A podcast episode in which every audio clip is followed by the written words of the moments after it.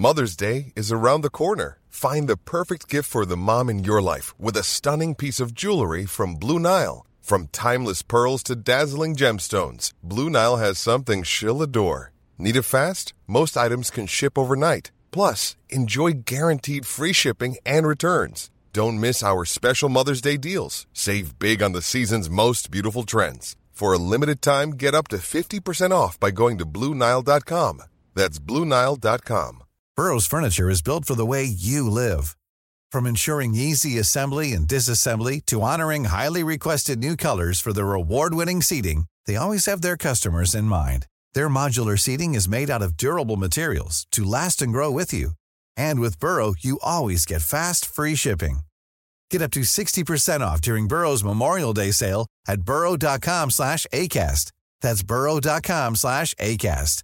burrow.com slash ACAST.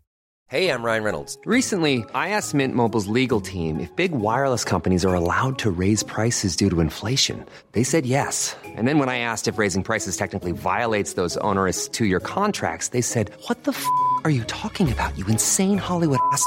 So to recap, we're cutting the price of Mint Unlimited from $30 a month to just $15 a month. Give it a try at mintmobile.com slash switch. $45 upfront for three months plus taxes and fees. Promo for new customers for limited time. Unlimited more than 40 gigabytes per month. Slows. Full terms at mintmobile.com.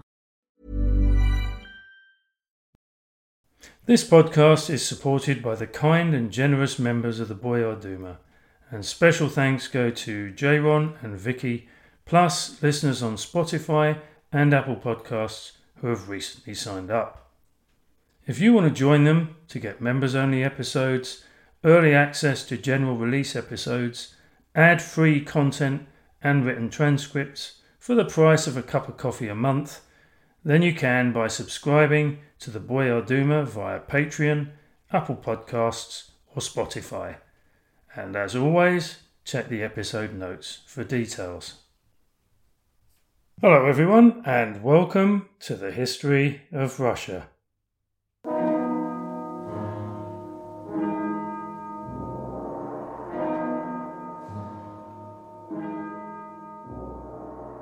This is episode 69 Peter and Sophie. Thanks for listening in. So, last time out, we covered the Lopukhina conspiracy Chétardie and Lestocq's attempt to discredit Bestuzhev and draw Elizabeth away from Russia's traditional ally, Austria. We then brought the War of the Hats to a close, saw how the British got involved in the War of the Austrian Succession, covered Peter Fyodorovich's promotion to Grand Duke and heir to the Russian throne, and saw how things got worse for the Brunswicks, and in particular, young Ivan. This week, Chétardie and Lestocq, who are starting to resemble a comedy double act to a pair of bumbling Parisian detectives, try to get to or at Bestuzhev via a cunning plan B, which one isn't that cunning and two won't be driven by them. Meanwhile, Peter Fyodorovich needs to get his act together because he's got some important German guests to entertain and he really needs to make a good impression. And then finally, we get to see if the Austrian Empress, Maria Theresa, can remove Silesia from Frederick the Great's clutches. Anyway, I'm assuming that you, like me, can't wait to get stuck into that little lot. So, no more waffling or preamble from me. Let's do some history of Russia. So we all know who Peter was and is, but who was this Sophie? And more importantly, who would she go on to become? Well, Sophie, or to give her her full name, Sophie Friederike Auguste of Anhalt-Zerbst, was born in 1729, and she was the eldest daughter of Christian August, Prince of Anhalt-Zerbst, who had served in the Prussian army under Frederick William I and was still serving there under his son Frederick the Great, and Johanna Elizabeth of Holstein Gottorp, who was the sister of the Adolphus Frederick, who'd kept an eye on young Peter after his father's death. And we might as well get this over and done with now. Just in case you didn't know or hadn't guessed, Sophie would eventually go on to become Catherine the Great. And here it's also confession time because in a couple of previous episodes I've blithely stated that Adolphus Frederick was Peter's uncle, when in fact he was Sophie's. Mea culpa, mea maxima culpa. Oh, and while we're at it, I'm also indebted to two listeners who picked me up on episode 37 Russia and Ukraine. Listener Chris pointed out that I'd referred to Polish as an Eastern Slavic language, whereas it is, as I should have known, a Western Slavic language. And then Nico took me to task regarding how my pro Western bias was getting in the way of an otherwise well researched podcast. Nico, you made some valid points, and I will respond to your email now that I'm back from my holiday. Okay, back to Sophie and her family. The best way to describe Johanna and Christian was as minor to perhaps middling German nobility, a situation that Christian seemed to be happy with or at least accept, whereas Johanna, who was a lot younger than her husband, was incredibly ambitious but distinctly unhappy and frustrated with both hers and her family's position. But all of that was about to change, because in 1743 their daughter Sophie had been summoned to Russia to meet her second cousin, Peter Fyodorovich. Now, they'd actually met once before. Well, their families had, back in 1739 when Sophie was 10 and Peter was 11. But this time the stakes were much higher. Peter was now nearly 16 and was heir to the Russian throne, and his aunt, the Empress Elizabeth, wanted to get him married off and settled down.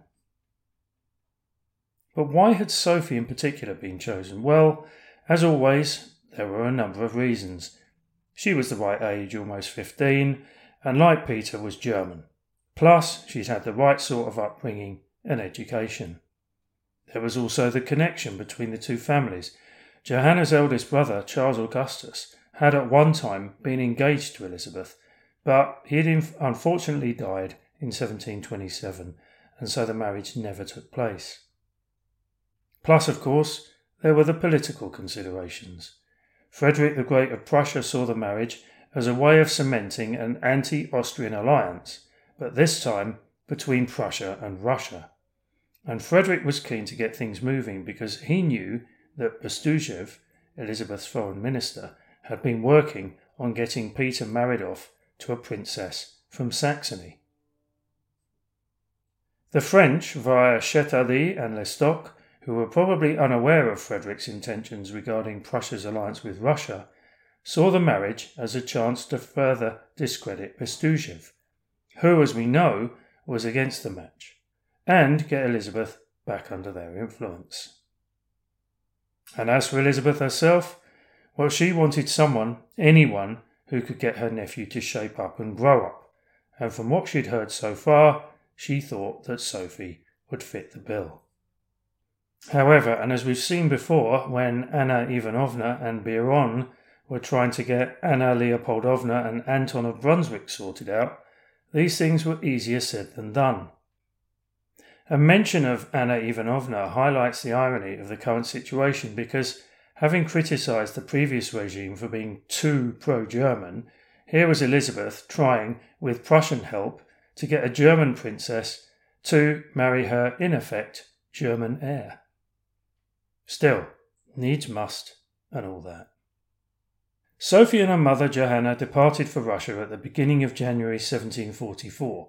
First stop was Berlin for an audience with Frederick the Great, who wanted to get some kind of idea of what Sophie was made of and provide a steer to her mother Johanna, who he would use as his unofficial eyes and ears in Russia.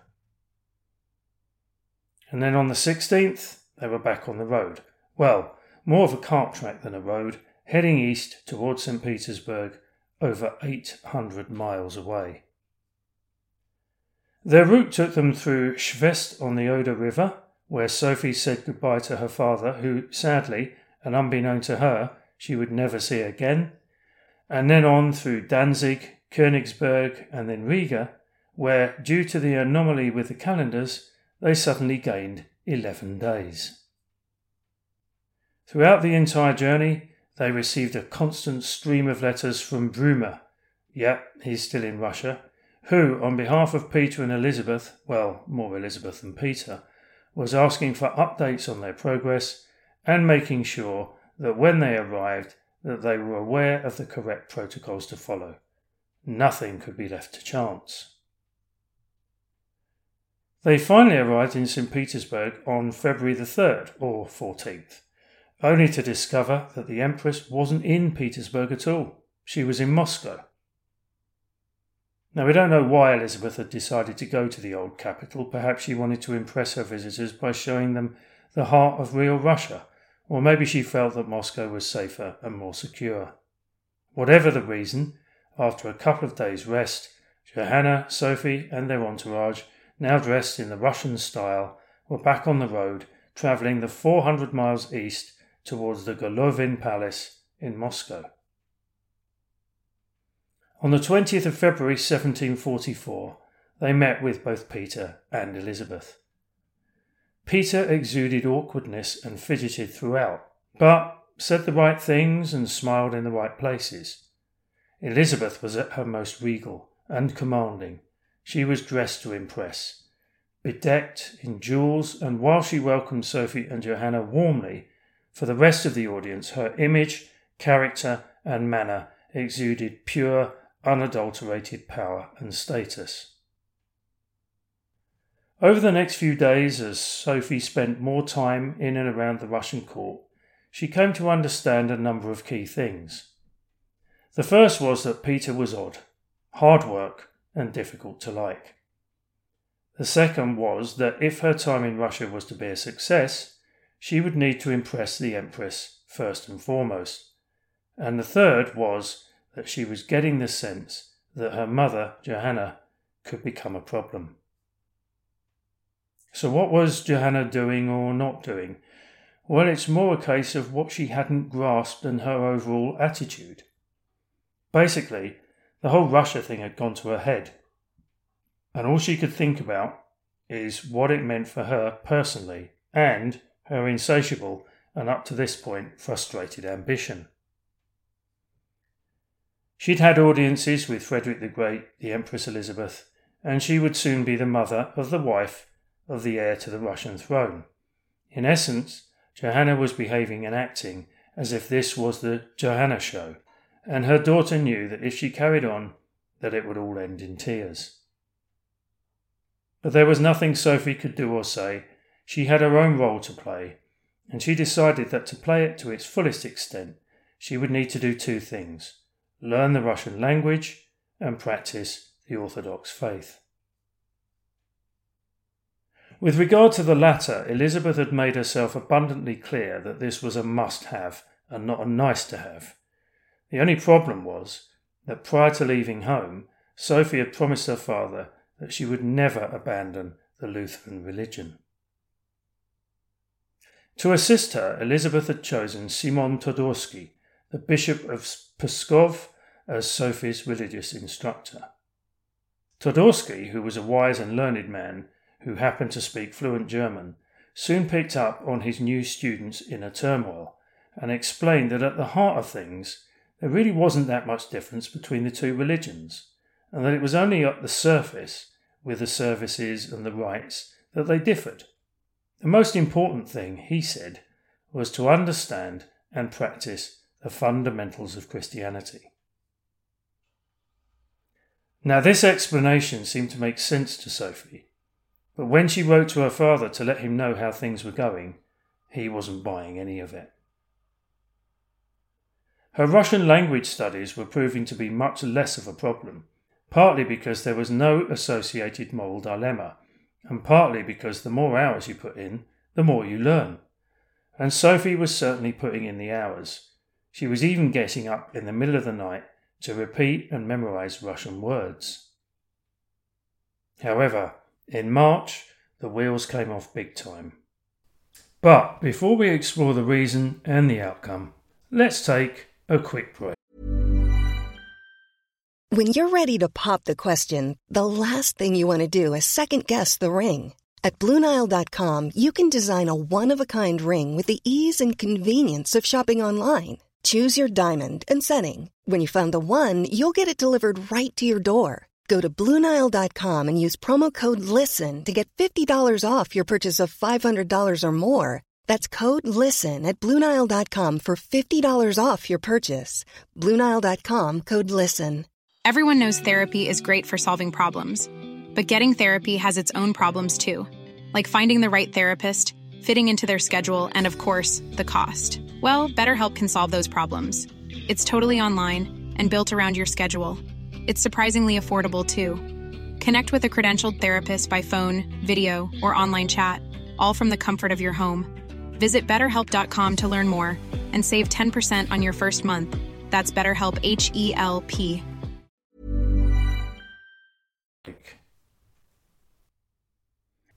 Welcome back. At some point in the month, Sophie developed the symptoms of a heavy cold. Now, perhaps this had been brought on by the stress of the conversion to orthodoxy, or by the excessive hours of study. Whatever the cause, Johanna, who was worried that people would think that her daughter was susceptible to illness and that the wedding would be postponed or called off, tried to keep the whole thing hidden. And of course, this only made matters worse. Within a few days, Sophie had developed a fever, and a doctor had to be called for. Acute pneumonia was the diagnosis, and the prescribed treatment was that 18th century panacea bleeding. Now, Johanna was vehemently opposed to this. Her eldest brother, Charles Augustus, who at one point had been the Empress Elizabeth's intended husband, had died back in 1727 from, Johanna claimed, excessive bleeding, and there was no way she was going to let her daughter suffer the same fate. And of course, if worse, if the worst came to the worst, this would also mean that Johanna herself would be out of the picture. So while Johanna argued with the doctors, Sophie's condition worsened, and soon the news that all was not well with the princess was circulating, first in Moscow, then throughout the rest of Russia, and finally within the courts of Europe. Elizabeth, who'd been away at a monastery outside of Moscow, rushed back and walked, so we are told, straight into a row between Johanna and the doctors. But the Empress was having none of it. She ordered the doctors to proceed with the bloodletting, and when Johanna continued to protest, had her evicted from the room. Elizabeth then settled down to nurse the patient back to health, but for a while things were very much touch and go, with Sophie slipping in and out of consciousness. The reaction from others when they heard the news was mixed. The French ambassador, Chétardie, panicked. Frederick the Great started to look around for a suitable replacement, and Bestuzhev, well, he kept his own counsel, but he told his closest followers that as things stood, it was unlikely that Sophie was going to pull through, and that therefore his Saxon princess was the only candidate. Now, somehow Elizabeth got wind of what he was up to or thinking and quickly put him straight. Whatever happened to Sophie, there would be no Saxon marriage. And so Bestuzhev slunk back to the doghouse to eat yet more humble pie. At the end of the month, and with Sophie no better, help of the religious kind was sought. However, when Elizabeth told her that a Lutheran pastor had been sent for, Sophie grew frantic and instead asked for Todorsky. Now, whether this happened or not, we don't know, but by mid April, Sophie was on the mend and had asked to receive further Orthodox instruction. Her reputation with Elizabeth was therefore enhanced, and she was in everyone's good books. Her parents, however, were seemingly hell bent on throwing their own respective spanners into the works. Sophie's father just wouldn't let things lie with her conversion to Orthodoxy, and it took all of Frederick the Great's powers of persuasion and several weeks' worth of time before he grudgingly accepted the matter. Johanna's spanner, though, represented the bigger and trickier problem. ever since her audience with Frederick in Berlin prior to her Russian trip, she'd got it into her head that she was the Prussian king's number one special agent. Now, Frederick had told Johanna that Bestuzhev was anti Prussian, which was true, anti French, also true, and was therefore the major impediment to the hopefully forthcoming marriage between Peter and Sophie. And fair enough, Johanna had met with and exchanged letters with Chétardie, the French ambassador to Russia, and Mardefeld, his Prussian counterpart. The French, as we know, were as keen as anyone to get Bestuzhev out of the way, but Johanna had become, if anything, even more obsessed with the removal of Elizabeth's foreign minister, a fact which Chétardie, in particular, was keen to exploit. The only problem was that neither of them could see the bigger picture. Bestuzhev had tried and failed via normal channels to stop the marriage, and since Sophie's illness, he'd been effectively sidelined. But this latest turn of events just hadn't registered with Chétardie or Johanna. And so rather than let sleeping dogs lie and events take their course, they continued to express their thoughts and opinions about Bestuzhev including their attempts to get him removed from his position, in letters that were then sent on to Frederick in Prussia and Louis XV in France. Even worse, the letters also contained disparaging remarks about Elizabeth. However, and unbeknown to everyone, the wily Bestuzhev only appeared to be lying low. In the background, he had set up an intricate system to intercept decode, and copy each of the letters and their responses. Now all he had to do was wait for the right moment. Oh, and just in case you're wondering, Armand Lestocq, who had up to this point been Chétardie's accomplice, had seen which way the wind was blowing and had somehow distanced himself from the latest round of intrigue. Not that it would do him any good in the long run, but we'll get to that in a future episode. Bestuzhev's moment came in early June 1744. Elizabeth had decided to go on another visit to the Troitsa monastery. Bestuzhev, gambling correctly that the Empress would therefore have time for a spot of reading, placed about fifty of the incriminating letters before her and waited. Elizabeth predictably hit the roof. First to feel the Empress's wrath was Le Chétardie, who was summarily dismissed and given 24 hours to leave Russia. Then Mardefeld, the Prussian ambassador and a 20 year veteran of the Russian court, was summoned, given a severe dressing down, and within the year he too would receive his marching orders. Finally, it was Johanna's turn. Elizabeth coldly told her that she could stay on with her daughter, but only until the wedding day. After that, she would no longer be welcome in Russia.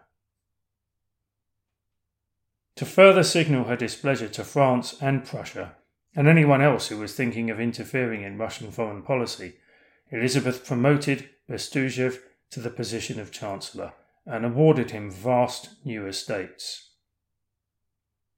Bestuzhev had played the long game and had managed Elizabeth to perfection. From now on, no one could be in any doubt that Russia would be pursuing a pro Austrian line. There was now no need for him to oppose the marriage. Elizabeth had made it abundantly clear that the wedding would go ahead, come hell or high water, and the French, the Prussians, and the Holstein allies were no longer a credible threat. Game, set, and match Alexei Petrovich Bestuzhev Ryumin. Frederick the Great was incensed, particularly with Johanna. For the time being, he kept his own counsel, but he now had to accept that, in the short term at least, his plans for an alliance with Russia were in tatters. It was time for a rethink. And so, whilst he's off doing that, we'll take our usual very quick look at the current state of affairs with the War of the Austrian Succession, which, you'll be pleased to know, will include Frederick's Plan B.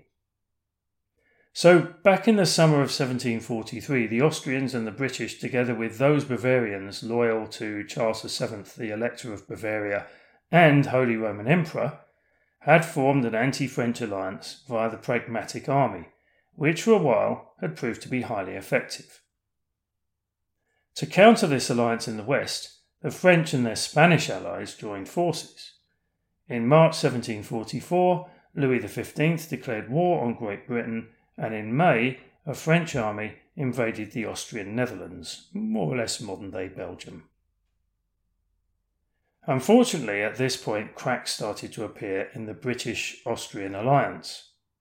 Austria favoured engaging the French in Alsace, and Maria Theresa's plan was to wrap things up there and then move east to invade and hopefully regain Silesia. The British were less concerned with the Netherlands and more concerned with a rumoured Jacobite uprising in Scotland, and so it was left to the Dutch, who were closest, but really didn't want to be involved, to provide the only realistic opposition to the French. Meanwhile, over in the east, Frederick had finished his rethink, and in August 1744, while the Austrians were fully occupied in eastern France, Prussian forces struck out from Silesia and invaded Bohemia, starting what would become to be known as the Second Silesian War. The Prussian army, which was about 80,000 strong, quickly converged upon Prague. By mid September, it had taken the city, and by the end of the month, Frederick had moved into southern Bohemia and was making his way toward the Austrian border. These latest events were a severe disappointment to Maria Theresa. Frederick's initiative had thwarted her plans to be the aggressor in the Silesian theatre, and it also meant that she now had to move her army from France all the way back to Austria and Bohemia. Once he realized that the Austrian army was on the move, Frederick sent messages to the French asking them to dislay and disrupt Maria Theresa's forces. But this didn't happen. Either the messages didn't get through, or they did get through, but the French didn't act on them, and that could have been partly something to do with the fact that Louis XV had fallen dangerously ill with smallpox. The Austrian army was therefore able to get across to Bohemia quicker than Frederick had anticipated. Plus, there was another factor that would upset the Prussian king's apple cart, in that the Austrians had persuaded the Saxons to rejoin the war, but this time on their side. And so by early October, the tables had been turned, and it was the Austrians who were advancing through southwestern Bohemia towards Prague, with a Saxon army marching towards the same destination but from the northwest. So Frederick now had two options. He could either retreat or he could try and lance the boil by forcing the Austrians into a decisive engagement. In the end, convinced that he could win any battle against either opponent, he chose the latter. The trouble was that the Austrians invoked their own plan, which was A. to avoid a decisive engagement, and B. attack stroke harass Frederick's supply lines. And soon the Prussian army's supplies began to run low, and, with reports of dysentery breaking out in his ranks, Frederick was forced to do the one thing he really didn't want to do retreat. And in early November 1744, the Prussian army was in full retreat, first to Prague and then back to Silesia, with the Austrians and Saxons breathing down their necks. So, all in all, 1744 had been a pretty bad year for Frederick. His plan to remove Bestuzhev had backfired, and now the Prussian army was on the back foot. And that is where we'll be leaving things for this week. I was going to carry on and look at events in Silesia during 1745, but that will have to wait until the episode after next, as will the ongoing saga of Peter and Sophie's wedding plans, because next time we're going to take a step back and look at the overall state of the Russian Empire in 1744, plus we'll spend some time trying to work out exactly what was going on in the mind of Elizabeth Petrovna. So until then, dear listeners, chins up, heads down, stay safe, and try not to worry. After all, worse things have happened at sea.